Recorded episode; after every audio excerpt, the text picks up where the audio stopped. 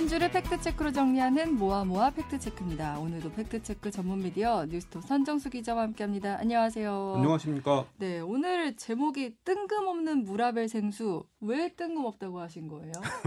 대한상공회의소 줄여서 상의라고도 부르는데요. 네. 지난 17일 이런 보도자료를 냅니다. 편의점에서도 비닐 없는 페트병을 만난다. 이런 제목의 보도자료를 음. 배포를 했는데요. 네. 이 자료에서 상의는 비닐 라벨을 없앤 속 보이는 페트병을 편의점에서도 만날 수 있게 됐다.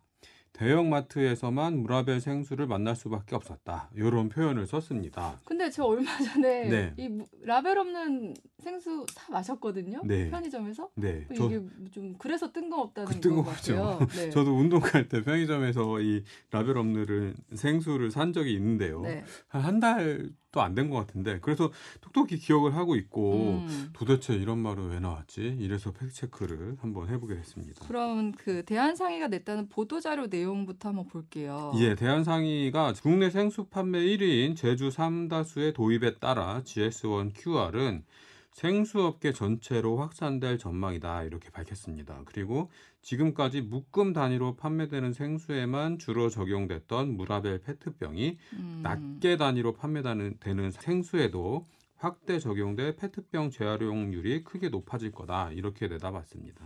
그러니까 삼다수 제품에 QR 코드를 적용한 무라벨 생수를 만들겠다는 것 같은데 지금 이미 무라벨 생수는 팔고 있잖아요. 그렇습니다. 이게 있는 예, 건가요? 예, 그 직접 물어봤는데요. 네. 대한상의 표준협력팀 박소연 차장은 새로운 QR 기술을 적용해서 병막에 QR 코드를 인쇄하면 비닐 포장을 전혀 쓰지 않고도 결제와 제품 표시 사항에 관한 정보를 모두 담을 수 있습니다. 이렇게 음. 답변을 했습니다. 네.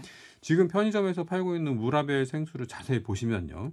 병마개와 병목 부분이 플라스틱 필름으로 이렇게 쌓여 있는 걸 알 수 있습니다. 아. 이거를 넥 필름이라고 부르는데요. 네네. 여기에다가 QR 코드를 찍고 각종 표시 사항을 깨알같이 적어, 적어놨습니다. 음. 이걸 뜯어내고 플라스틱 병마개를 돌려서 열고 놔야지 물을 마실 수 있는 거죠. 저는 이게 이물질 안 들어가기 위해서 한 건 줄 알았는데 그런 예. 게 아니었군요. 그러니까 이중 마감 뭐 이런 의미도 있지만 그 표시 사항을 적을 장소가 아. 필요한 그런 의미도 있습니다. 네네. 근데 이 넥 필름을 적용하지 않는 제품은 어디다가 이 필수적으로 의무적으로 써야 되는 표시 사항 이 있는데 이걸 적기가 곤란하니까 낱개 판매용으로는 안 팔고 식스팩 여섯 개들이 묶음에다 그 겉포장에다가 브랜드 디자인과 함께 표시를 해서 팔고 있는 생수 제품들이 음. 굉장히 많습니다. 그러면 요 QR 기술을 적용을 하면은 예. 병목 부분에 그 둘러싸고 있는 비닐조차도 이제 안 쓰게 된다 이런 거예요. 그렇습니다. 의무 표시 사항은 품목명, 제품명, 유통기한, 전화번호, 수원지 뭐 이런 것들인데요. 네. 이거를 이제 병마개 또는 용기 표면에 적으면 되고 나머지는 QR 코드 안에 넣으면 된다고 합니다. 음. 현재 어, 판매되는 무라벨 생수를 살펴보면 제품명 그러니까 뭐 삼다수, 아이시스 뭐, 뭐 이런 식으로 그 브랜드 제품명은 네. 플라스틱 병을 만들 때부터 음각이나 양각 볼록볼록한 거 맞아요. 이걸 예. 넣어서 만들고 있고요. 음. 다른 정보들은 병목 부분에 인쇄하는 방식으로 표시를 하고 있습니다. 아. 그런데 환경부는 2026년부터는 생수병에다가 라벨을 붙이는 걸 전면 금지하겠다 네. 고시를 해놓은 상태입니다. 음. 지금은 유예 기간인 거죠. 기업들은 생수병에 라벨을 붙여왔던 이유가 뭐예요? 어떻게 보면 좀 번거로운 일이거든요. 그죠. 네. 근데 어, 생각해 보면 물이잖아요. 네. 그리고 투명 병에 담겨 있고 그러면 제품을 차별시킬 수 있는 차별화시킬 음. 수 있는 방법이 없어요. 네. 그 일단 소비자의 선택을 받으려면 눈에 띄어야 되는데 음. 이거 눈에 띄게 만들 수 있는 방법이 없는 거죠. 그래서 병에다가 뭐 페인트 칠을 할 수는 있, 겠는데 이 네. 방법보다는 라벨을 붙여가지고 그 라벨에 디자인적인 요소를 음. 넣는 게 시각적으로 보기가 좋죠. 병에다가 용기 자체에다가 인쇄를 할 경우는 재활용 용이성 등급을 평가해서 좀 나쁜 점수를 받게 된대요. 그러면 나중에 분담금을 환급할 때 불이익을 받고 이런 것들이 있다고 합니다. 아 그렇구나. 예. 근데 왜 정부는 최근에 이렇게 라벨 사용을 금지를 하게 된 거예요? 이게 라벨이 붙어 있으면 네. 어, 생수병, 페트병이잖아요. 네네. 이걸 재활용하기가 어렵습니다. 음, 어, 라벨이 붙은 채로 페트병을 버리면 이걸 떼어내는 공정이 필요하고 네. 그러면 이제 비용이 추가되고 근데 라벨이 완전히 제거되지 않으면 이 페트병을 재생 원료로 만들었을 때이 네. 재생 원료의 품질이 크게 음. 떨어진다고 합니다. 네, 그래서 네, 네. 2026년부터는 생수병에 라벨을 붙이는 걸 전면 금지한다고 합니다. 그 요새 음료수병 같은 거 보면 이렇게 점선으로 돼 있는데 그거 떼는 것도 사실 깔끔하게 떨어지지가 않고 예. 항상 또 이렇게 붙어 있는 건 이물질도 남아 있고 하긴 하더라고요. 그렇습니다. 네, 예. 봉- 그래서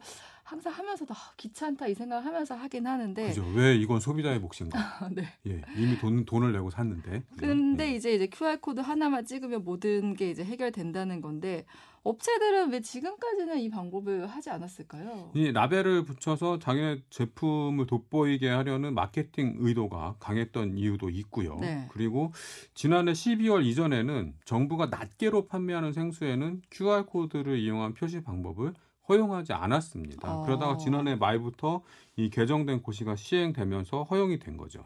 기존 QR 코드 방식에는 들어가는 정보량이 그렇게 많지 않다고 해요. 그래서 지금까지는 QR 코드를 허용하지 않았던 거예요. 그것도 그렇고, 네. 그러니까 지금 이 대한 상의가 들고 나온 방식은 진보된 2세대 QR 코드 기술입니다. 아. 이 GS1 QR 코드라는 것은. 네네. 그래서 일반 QR 코드보다 들어가는 정보량이 더 많아요. 아. 예. 기존 QR 코드에는 예를 들어서 URL 정보가 들어가고 어, 제품 판매에 관한 정보 네. 두 가지 정도가 들어간다면 음. 이 새로운 GS1 QR 코드 기술로는 굉장히 드- 넣을 수 있는 정보가 많아지는 겁니다. 음. 그래서 뭐 상품 식별 코드, 인터넷 주소, 로트 번호, 유통 기한 뭐 이런 거를 넣을 수 있게 되고 네. 이렇게 되면 매장에서 유통기한 관리도 쉽게 하고 어. 프로모션 운영, 뭐 고객 로열티 프로그램 고도화 뭐 이런 것들을 굉장히 쉽게 할 수 있다고 합니다.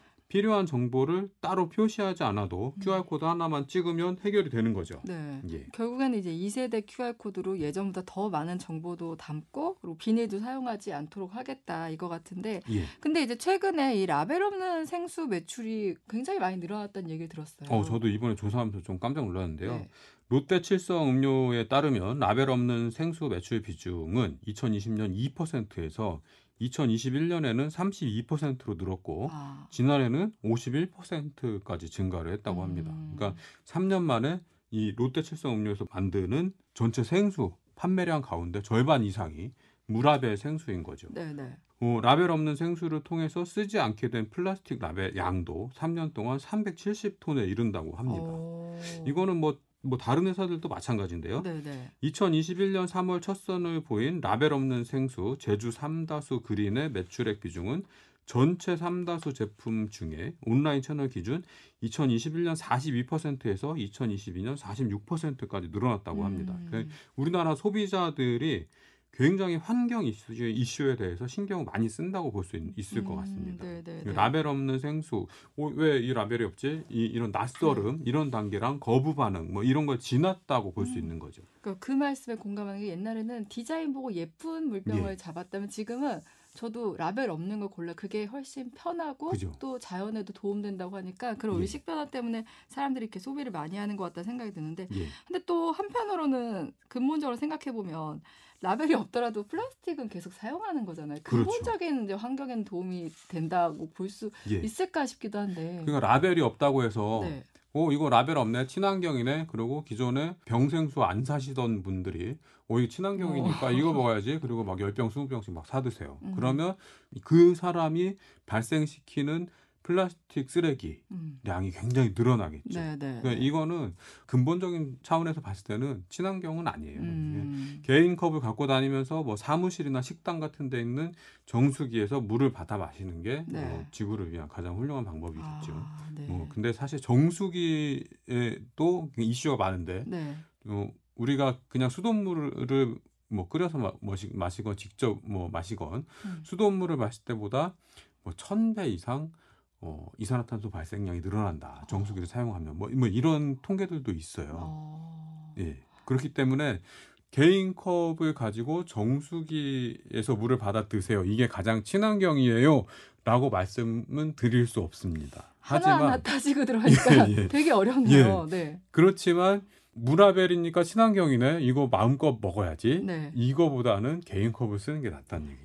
그럼 이제 선 기자 말씀대로 예. 정수기보다도 더 근원적으로 친환경적이려면 사실 그냥 수돗물 그냥 마시면 되는 예. 거잖아요. 근데 이제 수돗물에 대한 좀 불신 때문에 우리가 아무래도 돈 주고 도- 물을 사 먹는 예. 거 아닌가 싶어요. 이게 결국에는 어, 위험 회피를 전부 다 개인들에게 떠넘기는 위험 산업하고 연결이 되어 있는데요. 아, 우리가 그 낙동강 폐노 굉장히 오래된 사건인데 낙동강 폐노 사태 이후에 수돗물에 대한 어, 국민 신뢰가 굉장히 떨어졌습니다. 음. 그래서 지금 수돗물은 그냥 마시면 안 되는 거 이렇게 그쵸. 생각하는 어린이들이 굉장히 많잖아요. 네, 네. 환경부의 2021년 수돗물 먹는 실태 조사 결과에 따르면 이런 항목이 있어요. 물을 먹을 때 주로 이용하는 방법은 음. 무엇입니까? 이런 질문이 있는데 네.